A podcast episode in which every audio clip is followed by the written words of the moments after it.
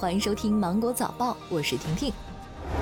由商务部、中央广播电视总台共同组织开展的二零二零年全国消费促进月活动首周，九月九号至九月十五号实现开门红。据第三方支付平台监测显示，活动首周全国商品消费和服务消费总额九千八百多亿元，环比增长百分之八点一。消费市场活跃度加快恢复，各行业经营指标稳步回升，居民消费意愿明显增强，前期受益需求持续释放，疫情因素对市场发展的不利影响进一步减弱。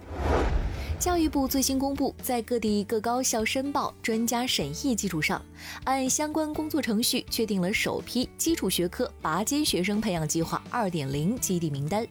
包括北京大学为名学者数学拔尖学生培养基地、清华大学学堂计划数学班数学拔尖学生培养基地等。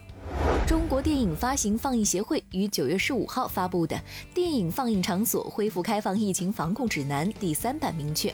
原则上每场电影上座率不得超过百分之七十五，并要求合理安排场次，减少放映场次，延长场间休息时间等。该指南将于九月二十五号起实施。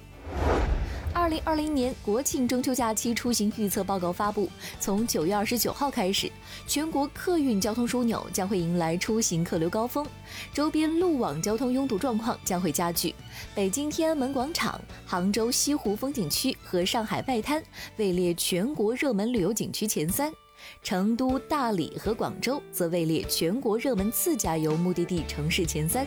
QQ 新版本近期上线。QQ 青少年模式在原有的学习模式基础上进行升级，用户可以通过 QQ 上的设置通用开启青少年模式。除了屏蔽大部分的娱乐和广告类内容，用户呢还可以进行青少年模式高级设置以及聊天消息显示拼音开关等具体细项设置。国际排联在其官网发布公告，宣布因新冠肺炎疫情对旅行等方面带来的限制，决定取消2020年男女排世俱杯，并将于十月启动2021年世俱杯的申办。今年世俱杯女排赛原计划今年十二月在中国浙江举行。今天的新闻就到这里，我是精英九五的婷婷，祝你度过美好的一天，拜拜。